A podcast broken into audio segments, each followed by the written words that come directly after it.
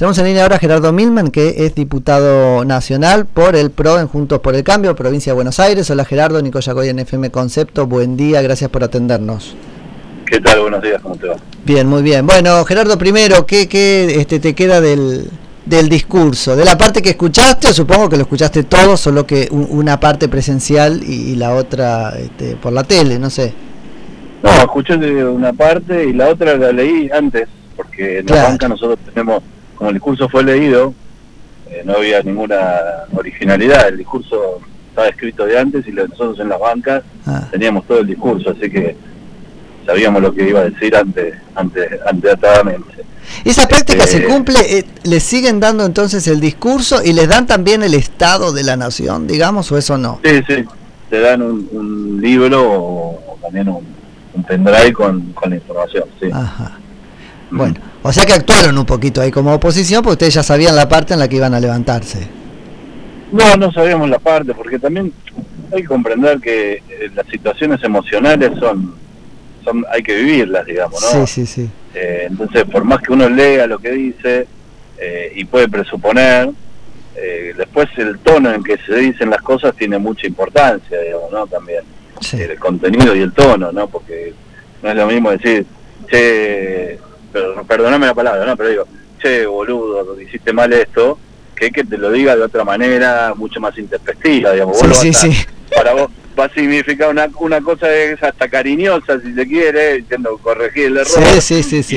Y, otra, cosa es que te diga, sos una cosa así, digamos. Sí, sí, sí este, el tono también tiene que ver. Sí, él le puso, le puso cuerpo a eso, es verdad. Claro, en el, en el texto tampoco uno puede tomar una decisión.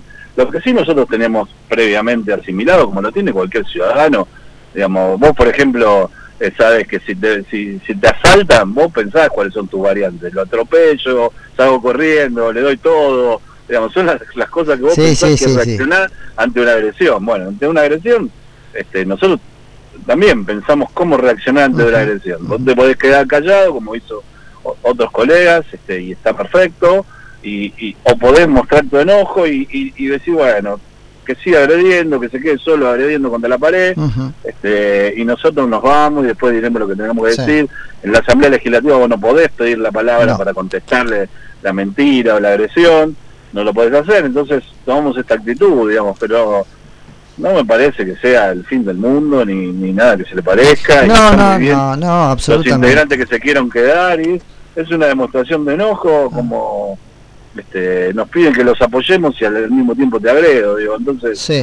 Bueno, ese, ese es por ahí mi punto. Lo otro tal cual, es todo discutible, yo por ahí creo que se fueron este, antes, pero eso, todo eso no importa o que al no irse juntos expusieron la, la, la no la fractura, pero la natural este, disidencia en un espacio grande como la oposición. es una coalición, digamos. Por eso. Y cada uno puede sentir, a ver, es razonable, el presidente Macri es de nuestro partido y la agresión fue tratarlo de delincuente al presidente Macri.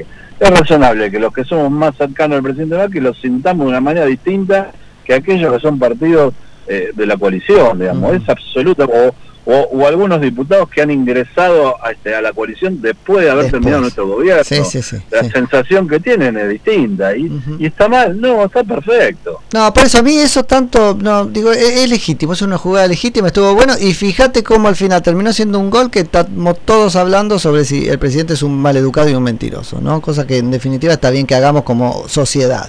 Ahora, eh, ¿con qué otras cosas van a Em, de, alguna manera em, sostener esto que hicieron, que es levantarse. Ahora el presidente en unos días va, a tener que presentarles un proyecto muy sensible como el del acuerdo con el Fondo Monetario Internacional.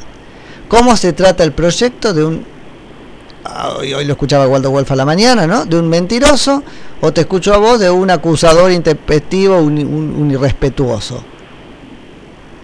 La verdad es que nosotros como legisladores lo que tenemos que ver es lo que dice el proyecto. más allá de mi enojo con el presidente el día de ayer, que tuve varios momentos, porque yo cuando sí, en el comité de recepción, cuando ingresó, yo le pedí amistosamente y caballerosamente, digamos, que tuviera la, la voluntad de, iniciar su discurso con un minuto de silencio para los caídos del COVID. Y bueno, como yo soy hijo de, ucraniano, que afecta en términos personales, eh, para los asesinados por la invasión de Putin en, Ucrania, digamos. Y me dijo que sí, que lo iba a hacer y, así lo hizo y yo le agradecí de mi banca y él me dijo con todo gusto desde el estrado. Y cumplió, o sea que 10 minutos, si uno le da 10 minutos cumple su palabra. No, y lo pudimos hacer este, de manera civilizada, digamos, así que, digamos, y yo y otra vez me puedo sentar con el presidente de manera civilizada, si, se me, si tengo la oportunidad y discutir cosas, y otra vez, y otra cosa, y cuando, cuando tengamos una agresión, o él se sienta agredido por mí, reaccionará como pueda, este, y, y, si yo me siento agredido por él, reacciono como puedo, digamos, mientras yo no ejercí la violencia, no ejercí el insulto, nada, me levanté y me fui, digo, no tengo ganas que me insulte, eh, no soy igual, no hago lo mismo, me levanto y me voy, qué sé yo, no, no me parece fuera, eh, fuera de todo esto... Que nos agarremos a trompar. No, no, por eso. No, no, no. Ahora lo loco es que él tenía que desplegar... Eh, este, él tenía que desplegar una cierta este, un cierto operativo de seducción a la oposición. Bueno, pero a ver, es un gobierno que ahora nos acusa a nosotros de irrespetuoso, de bochornoso recordemos que la vicepresidenta de la Nación, que está al lado de, que está multiprocesada con inicio de juicio oral, ahí a él no le preocupa que la justicia haga nada. No, claro. Y, y por otro lado, el hijo de la presidenta no es que se levantó, no vino directamente, ¿entendés? Digo, con la excusa de que ir a los hijos, la, la, vicepresidenta vino en un avión este, del Estado, de Río Gallego, y volvió en el día de ayer cosa que había podido hacer su hijo para estar hoy en la escuela como yo estuve con la escuela con mis hijas. Sí, sí, sí. No, no, y, y, podía haber estado. Sin embargo, a nosotros nos acusan de ir, ¿no? Y a él nos lo acusan de no venir. Este, Es medio casquiano. No, no, es que todo el tiempo hay una doble vara de sería. La vicepresidenta, recordemos, fue la que no quiso entregarle los atributos presidenciales a un presidente elegido democráticamente y huyó por la puerta del costado eh, de la Casa Rosada para no tener que enfrentar a quien había vencido y derrotado este, a su candidato y que lo había hecho de manera democrática, porque además fue reconocido por el propio candidato de, eh, Daniel Scioli, de manera tal que y no lo quiso hacer. Y, nos acusan de, tener poco apego a la institucionalidad. Parece que gracioso. No, no, eso es imposible. No, eso hay que tomarlo como de quien viene, si no fallamos nosotros como intérpretes. De eso yo me hago cargo. De eso, de eso me hago cargo. Estuviste en la primera parte del discurso, Gerardo, eso sí, y ahí él más o menos dibujó un posicionamiento sobre la guerra en Ucrania. ¿Qué posición tenés sobre eso que dijo? La verdad es que es una posición que va y viene. En el mismo día el canciller otra vez dijo que la Argentina tenía que tomar postura por ambos bandos. Acá no hay dos bandos, acá hay un, un este, ni siquiera un país, hay un dictador agresor que es Vladimir Putin, un, autócrata, a esta altura ya casi un déspota, mm. porque ni estoy convencido ni que el pueblo ruso está de acuerdo con esto, está sido engañado, y por eso tenemos más de mil detenidos por manifestarse diariamente en la Federación Rusa y, una víctima que es el pueblo ucraniano, digamos, que no ha hecho ninguna cosa agresiva, nada, es un pueblo que quiere vincularse con los países libres, democráticos de Occidente, y eso es lo que Vladimir Putin no acepta. Entonces, este, el tener una, dualidad respecto a varios días sin condenar eh, la invasión, el cese del fuego, el retiro de la tropa, sin calificarlo, eh, ni hablar de la vicepresidenta que hizo un, un tuit absolutamente denigrante. Este, la verdad es que es muy doloroso, porque además, no, no en términos personales, que lo es, por supuesto, pero sino que, que eso trae consecuencias para Argentina, digamos. Miremos lo que pasa, Suiza, que ha sido el país neutral por excelencia del mundo, toma medidas este, muy fuertes desde el punto de vista de sus aptitudes. Suiza no tiene ejército, digamos, de, sus aptitudes que son las financieras. Gerardo, ¿y por, qué lo ponemos así? ¿Por qué estamos como empecinados en leerlo como si no supieran de las consecuencias, como si no... que No tendríamos que empezar a preocuparnos porque están en el costado no democrático de la vida, digamos. Les cuesta muchísimo despegarse de los autoritarismos. Tal vez es lo que quieren. Tendremos que ponerlo blanco sobre negro a esto. Es cierto que la sociedad argentina tiene poca capacidad de darse cuenta de los procesos eh, mundiales. ¿no? Por eso hemos visto marchas este, muy importantes en muchos países del mundo y en la Argentina hemos visto algunas manifestaciones, pero muy pequeñas, porque los argentinos eh, estamos tan excluidos del mundo que, que nos autoconvencimos de que lo que pasa en el mundo no nos afecta. Y la verdad que eso es, falso, digamos, las experiencias históricas de este tipo de falso neutralismo, neutralismo digamos, recordemos que, que Perón terminó con este, declarando de la guerra a la Alemania nazi 10 días antes del final de la guerra. Entonces, este, esas, esas cosas se pagan hasta comercialmente, se pagan en el alineamiento eh, con quién te con quién te relacionas. Pero eso es el precio. Europa, Europa, está pagando su relacionamiento con, con una autocracia, con mirar para otro lado de dónde salían los capitales de los rusos millonarios. Y, lo está pagando, digamos, ¿no? Este, porque hacer negocios con quienes no respetan los derechos humanos, con quienes no encarcelan a los opositores, con quienes envenenan este, A, los disidentes, con quienes eh, encierran y mandan a Siberia a los homosexuales, eh, legitimarlo, porque eso es un buen negocio. A, lo largo de, a lo largo del tiempo se muestra que eso termina. Pero insisto en este punto, Gerardo, ¿no te parece que los legitiman porque en parte quieren ser como ellos? Porque ahí reside el problema político de la Argentina.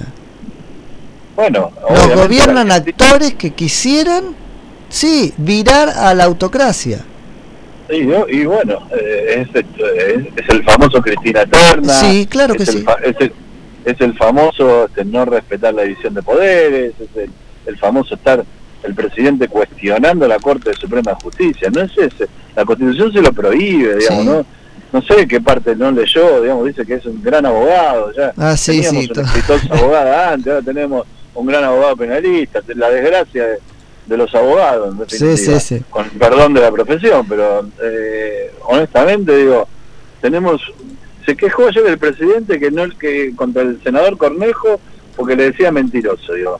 Bueno, no sé, el presidente no, debe tener un archivo de, sus palabras, donde dijo que el momento más este patético del peronismo era cuando lo condujo Cristina Kirchner y la tenía sentada al lado. Entonces las cosas que ha dicho el presidente es la persona que tenía sentada al lado el presidente dijo que no íbamos a encontrar video de las fiestas en Olivos porque no las hubo y al día siguiente apareció el video. Sí, sí, total. La verdad es que, no, no sé, digo, entonces eh, la palabra del presidente vale está devaluada, claro que sí. Muy poco. Está devaluada. Yo lamental, lamentablemente ojalá fuera solo la palabra. Yo creo que, que, que es un señor que tiene algún problema eh, ya médico, ¿no? Bueno, recién me quejaba de eso yo, porque me metes ahí, Gerardo, justo, porque... No, me quejaba de eso porque está muy bien, yo creo que hay algo del orden de la, no sé, mitomanía, no sé cómo se llama, que lo digan los médicos. Ahora, ¿qué hacemos y qué hacen ustedes como oposición frente a eso? Porque no es nada más que un... Si esto se comprueba o hay visos de realidad para sospecharlo con fundamentos, entonces no alcanza un este comunicado pues ya hay que hablar de, juicio político. ¿Qué cosas pasan cuando alguien con estos problemas gobierna un país? Eh, bueno, si, si tuviéramos una comprobación médica, lo que debería ocurrir es un juicio por insanía. Bueno. Ahora, ahora para eso también seamos conscientes de que hace falta eh, dos tercios del Congreso, digamos.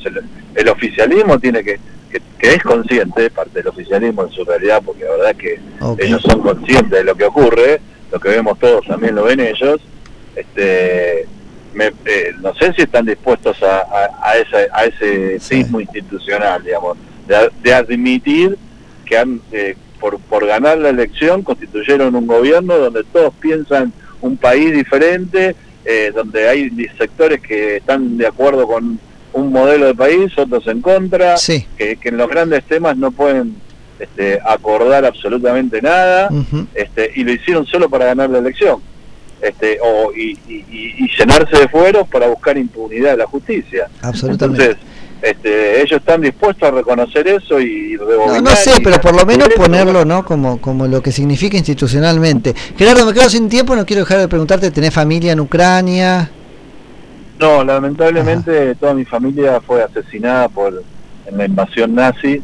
En aquel entonces Ucrania era dominio polaco, solo mi papá, mi mamá vino entre guerras, así que la familia de mi mamá sí, mis, abuelos y mi mamá, eh, antes de conocer a mi papá, se conocieron en la Argentina, eh, pero mi papá vino después de la guerra y, este, y se salvó justamente por estar en el ejército polaco porque mis abuelos, mis tíos, mis bisabuelos fueron asesinados por, por la invasión nazi eh, del, de septiembre del 39. Así que, bueno, ahora mi papá ya falleció, así que no, por lo menos que yo sepa, ¿no?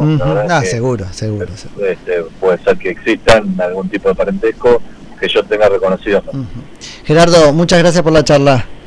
A vos, muchas gracias. Saludo grande, Gerardo Milman, que es diputado nacional por el PRO en Juntos por el Cambio, provincia de Buenos Aires.